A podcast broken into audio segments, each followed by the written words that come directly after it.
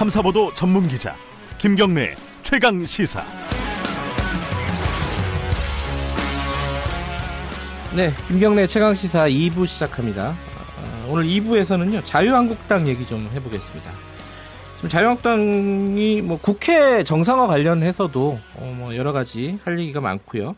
그리고 뭐 자유한국당도 총선 관련해서 지금 공천 룰 어, 마련하는 작업들을 하고 있죠. 이 부분도 관심이 많습니다. 어, 유권자들이 뭐몇 가지 할 얘기들을 오늘은 특별히 자유한국당 김용태 전 사무총장, 어, 김용태 의원님 모시고 음, 다양한 얘기 좀 나눠보겠습니다. 스튜디오에 직접 모셨습니다. 안녕하세요. 예, 안녕하십니까. 예. 그동안 뭐 방송에 한동안 안 나오셨어요. 뭐 특별한 이유가 있으신가요?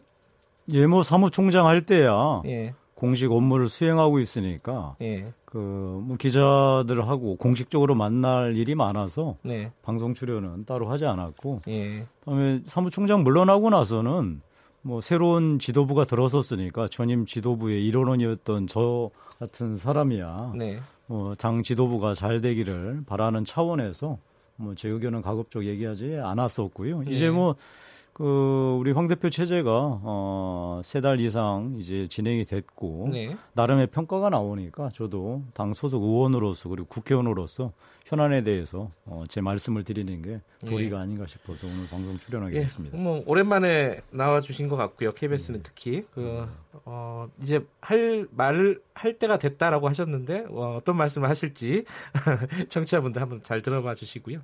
일단 뭐 국회 얘기부터 해보겠습니다. 예. 어, 정상화가 될 듯 말, 아 지금이 정상화가 안 된 거죠? 정확하게 안 돼- 얘기하면 안 됐죠. 마이크 좀 당겨드릴게요. 예, 안 됐습니다. 예. 이게 그 자유한국당 책임이다 이렇게 보는 쪽이 많은 것 같아요. 여야 사당 나머지 사당은 왜냐하면은 나경원 원내대표가 사인까지 해놓고 의원총회에서 지금 추인이 안 된 거 아닙니까? 원내대표하고 네, 어, 당 의원들하고 눈높이가 달랐던 것 같습니다. 뭐 아시다시피 원내대표라는 자리가 상대가 있고 네. 그 상대하고 협상하는 자리이기 때문에 성에 차지 않지만 네, 그 당연히 협상할 수밖에 없죠. 그런데 그렇죠. 이제 예. 당 소속 의원들 입장에서는 이렇게 국회 파행의 근본 원인이었던 뭐 선거법 그다음에 검경 수사 조정 뭐 관련해서 이 패스트트랙 관련해서는 네. 집권당에 전혀 그 진전된 양보가 없었고 특히나 네. 당일날 의원들께서 사실 뭐이이 문제를 심각하게 봤던 게 원자력 안전 위원 그리고 5.18 진상 위원 이 선임 관련해서 해당 상임위에서는 의견이 전혀 좁혀지지 않은 상태였거든요. 음흠. 근데 불과 사이로 본회의에서 통과하겠다라고 합의한 것은 말이 네. 안 된다.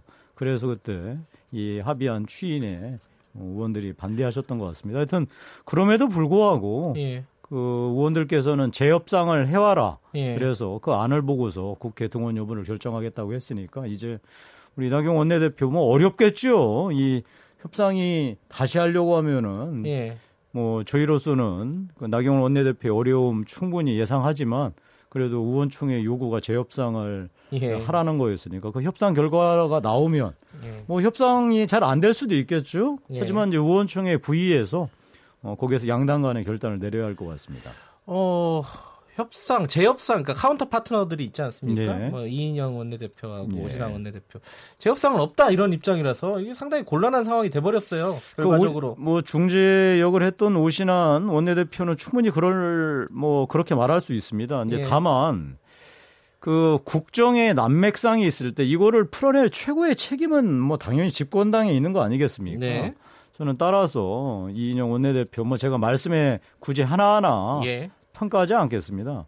어, 이 정치라는 게 결국 협상이니까요. 그리고 현재 국정에 여러 가지 어려움이 있다는 건 누구나 다 알고 있기 때문에 예.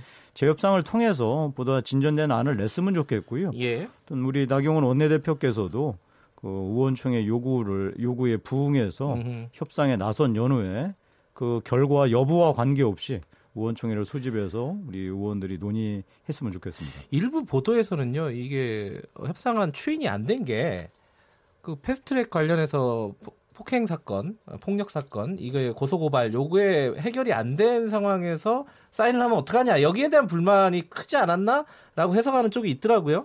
저도 일단 그 관련해서 예. 고소 고발 당한 사람이고요. 예. 다만 당일 그 의총에서는 그 문제는 부각은 되지 않았었고요. 그래요? 음. 어, 협상 내용 자체 저희가 요구했던 게 사과와 처리였는데 그거에 대해서 진전 어, 진전된 예. 안이 하나도 없었다. 그래서도 그랬던 거고. 예. 뭐제 생각이긴 하지만 어떤 이 다음 의원총회에서는 네. 뭔가 양당 간의 결단을 내려야 하지 않을까 음. 그런 생각을 갖고 있습니다. 지금 이제 국회가 완전히 정상화는 된 건 아니라고 지금 김 의원님께서도 말씀을 하셨고 네. 그런데 지금 일부 상임위는 돌아가고 있어요. 또 네. 그게 이제 말하자면은 어, 좀 쉽게 얘기하면은 자유한국당 입장에서 공격할 포인트가 있는 상임위는 열리고 있습니다. 이게 이제 예컨대 뭐 어, 민주평화당 박지원 의원 같은 경우는 국회가 무슨 부패 식당이냐 먹고 싶은 것만 골라 먹는 게 이게 말이 되냐라는 취지의 또 인터뷰를 저희랑 한 적이 있습니다.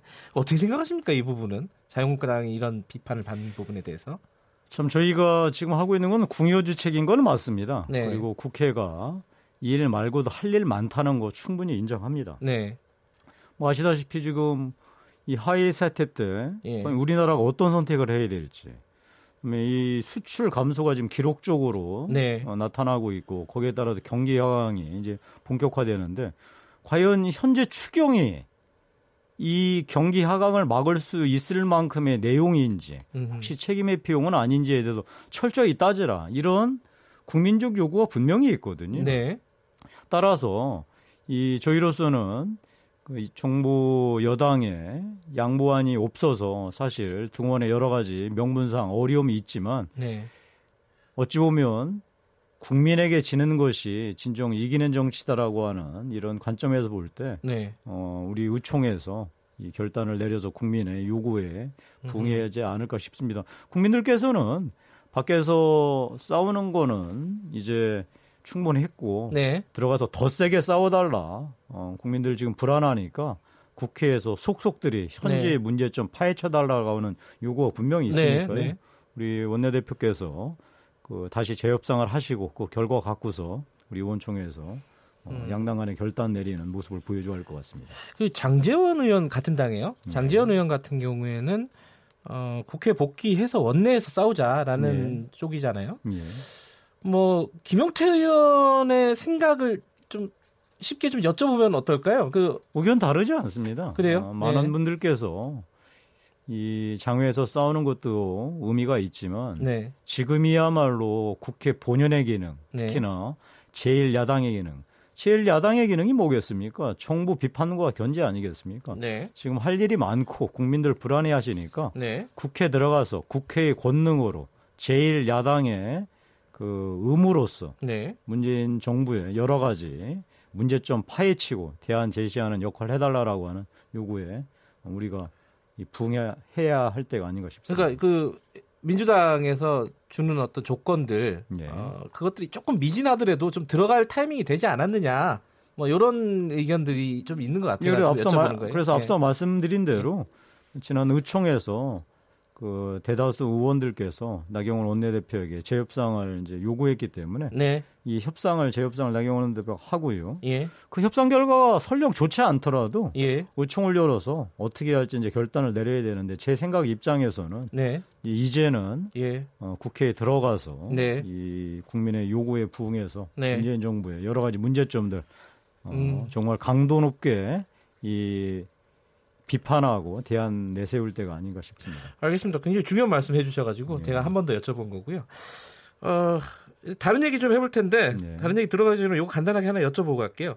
조국 민정수석 법무부 장관 설이 있습니다. 예. 지금 뭐 인사 검증을 하고 있는 것 같고요. 예. 정확하게 발표는 안 났지만 공식적으로 예. 어떻게 보십니까? 이게 뭐 타당하다고 보십니까? 어떻게 보세요? 문재인 대통령은 검찰 개혁 완수하라고 네. 그렇게 조국 네. 수석을 내보낸 것 같습니다. 그런데 조국 수석이 누군지 다 알고 있습니다. 수석 중에 수석이고 측근 중에 최측근 아닙니까? 네. 이분 통해서 검찰 개혁을 한다는 거는 언어 도단입니다. 무슨 말씀인 거 아니? 네. 검찰 개혁, 즉 검찰 독립의 핵심이 뭡니까? 정치권으로부터의 독립, 특히 대통령 권력으로부터의 독립이 네. 검찰 개혁의 본질입니다. 자, 그런데 조국 수석 평소에 성품이 어떠했던 네. 대통령 측근 중에 최측근이었던 사람이 법무부 장관으로 가서 과연 검찰 개혁을 해낼 수 있을까요? 네. 게다가 이 정부 탄생의 1등 공신이라고 자타가 인정하는 윤석열, 네. 그 우리 지명자를 검찰총장으로 한 상황에서 네. 과연 조국, 윤석열 이 체제가 검찰 개혁을 해낸다? 음흠. 아, 저는 뭐 도저히 저로서는 그, 그 미, 어, 인정하기 어렵고요. 예. 오히려 한간에서 우려하고 강하게 의심하는 검찰 장악의 의도인가라는 음. 이런 생각을 갖고 있고 이거는 매우 합리적인 의심이다라는 점 분명하게 말씀드릴 수 있을 것 같습니다. 다들 그 얘기를 꺼내잖아요. 이게 이게 이거는 더불어민주당도 마찬가지고 자유한국당도 마찬가지인데 자유한국당 같은 경우는 이명박 전 대통령 때 권재진 민정수석이 갔을 때는 별말 없었잖아요. 법무부 장관으로 갔을 때. 그러니까 거꾸로 그때 민주당이 강력하게 비판했었죠. 그러니까요. 이게 예. 자 그래서 역사는 돌고 도는데 예. 그게 잘못됐으면 이 정부에서는 안 하면 되지요. 다음에 그 당시에 예. 권재진 민정수석의 대통령과의 거리나 예. 신임도 하고 예. 지금 문재인 대통령과 조국 수석의 거리와 신임들은 비교도 할 수 없습니다. 더 심하다. 아, 당연하죠. 예. 예. 뭐 이거는 뭐 듣는 우리 청취자 여러분들께서도 충분히 짐작하실 수 있을 것 같습니다. 알겠습니다. 그 자유한국당 얘기로 다시 좀 돌아와 가지고요. 그 청취자 여러분들 이거 기억하실 겁니다. 조광특이라고요. 어, 비대위가 만들어졌었고요. 그 네. 자유한국당 내 그래서 조직 어, 정확하게 이름이 뭐죠? 조직 강화 조직 강화 특별위원회입니다. 예. 여기서 이제 인적 쇄신을 발표를 했었습니다. 21명의 지역위원장 교체를 발표를 했고요. 그거 굉장히 큰 뉴스였어요. 예. 그 중에 한 명이 김용태 의원이었습니다. 예. 근데 김용태 의원은 그 인적 쇄신을 어, 지휘했던 분이기도 해요, 또.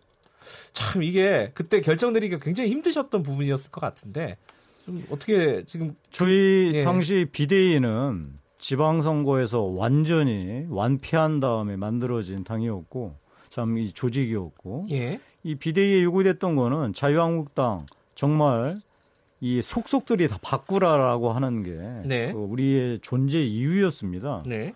뭐 아시다시피 그 당시 인적 혁신이 없으면 이 비대위에 그러니까 있을 이유가 없다. 네. 모든 걸 걸고 하라라는 요구가 있었고 따라서 우리 외부에서 오신 비대위원들께서 굉장한 부담을 느끼셨죠. 네. 그래서 제가 나서서 제 거취를 전혀 개의치 마시고 네. 국민 눈높이에 맞춰서 인적 혁신을 단행해 달라라고 얘기했고 그 결과로 그렇게 21분이 뭐 가슴 아프지만 물러나게 됐던 것 같습니다. 그 21명은 요번 총선에서는 어떻게 되는 건가요? 요게 궁금한 부분 중에 하나예요. 예, 새로운 우리 지도부에서 네. 뭐 결국 내년 총선을 향해서 이제 공천을 하면서 또 인적 혁신을 단행하겠죠. 근데 네. 아마도 누가 그 일을 맡더라도 결국 국민의 눈높이 요구에 부응해야 되지 않겠습니까? 그걸 하지 않고 그냥 적정한 선에서 이 봉합하다 보면 어떤 일이 벌어지느냐. 지금 현재 총선을 향한 민심은 뭐 제가 생각하기에는 이렇습니다. 네. 문재인 대통령 경제, 정치, 참 경제, 안보 큰일 났다. 네. 뭔가 변해도 크게 변해야 할 텐데 자유한국당 보면 믿업지 않다. 음흠. 저래서 되겠느냐. 네. 자, 우리가 갈 곳이 없다. 마음 들 곳이 없다. 이렇거든요. 그래서 네. 저희 할 일은 방법 없습니다.